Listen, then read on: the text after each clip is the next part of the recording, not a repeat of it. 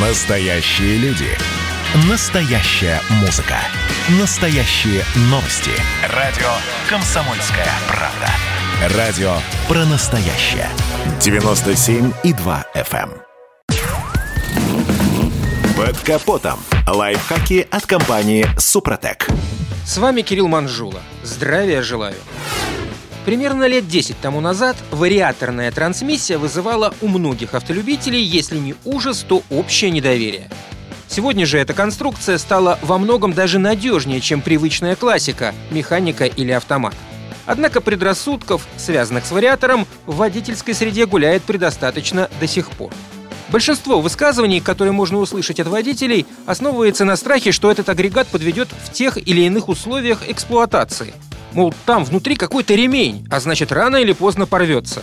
На самом деле ремень вариатора по надежности и прочности вполне сопоставим с привычной всем стальной цепью. И заметьте, против цепного привода того же ГРМ водители, как правило, ничего плохого не говорят. Вот и на металлический ремень в трансмиссии не стоит возводить напраслину. Он чуть ли не последняя деталь в списке наиболее распространенных поломок вариаторов. Далее на очереди числится опасение за надежность вариатора в условиях бездорожья. Не будем сейчас обсуждать конструкцию оффроудных внедорожников, экстрим – это отдельная тема. А если говорить о гражданских машинах, в том числе и об обычных паркетниках, то современный вариатор даже предпочтительнее в условиях умеренного бездорожья. Да, при долгом буксовании вероятен его перегрев – но, ну, во-первых, все современные агрегаты оснащены радиаторами охлаждения рабочей жидкости, а во-вторых, прежде чем перегрев сможет нанести хоть какой-то ущерб, сработает термодатчик и либо отключит весь узел, либо предупредит о нем водителя. Еще одна страшилка связана со спортивным стилем езды. Мол, в этом случае трансмиссия быстро выходит из строя.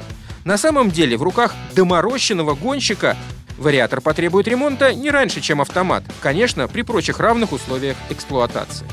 Безусловно, и вариатор, и автомат, и механика имеют свой набор плюсов и минусов.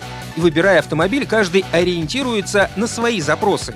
Но что можно сказать точно, современные конструкции вариаторов уже давно избавились от своих старых болячек, которые раньше так пугали автолюбителей.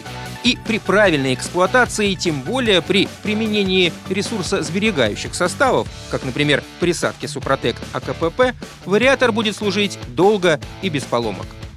На этом пока все. С вами был Кирилл Манжула. Слушайте рубрику «Под капотом» и программу «Мой автомобиль» подкастах на нашем сайте и в мобильном приложении «Радио Комсомольская правда», а в эфире с понедельника по четверг в 7 утра. И помните, мы не истина в последней инстанции, но направление указываем верное. Спонсор программы ООО «НПТК Супротек». Под капотом. Лайфхаки от компании «Супротек».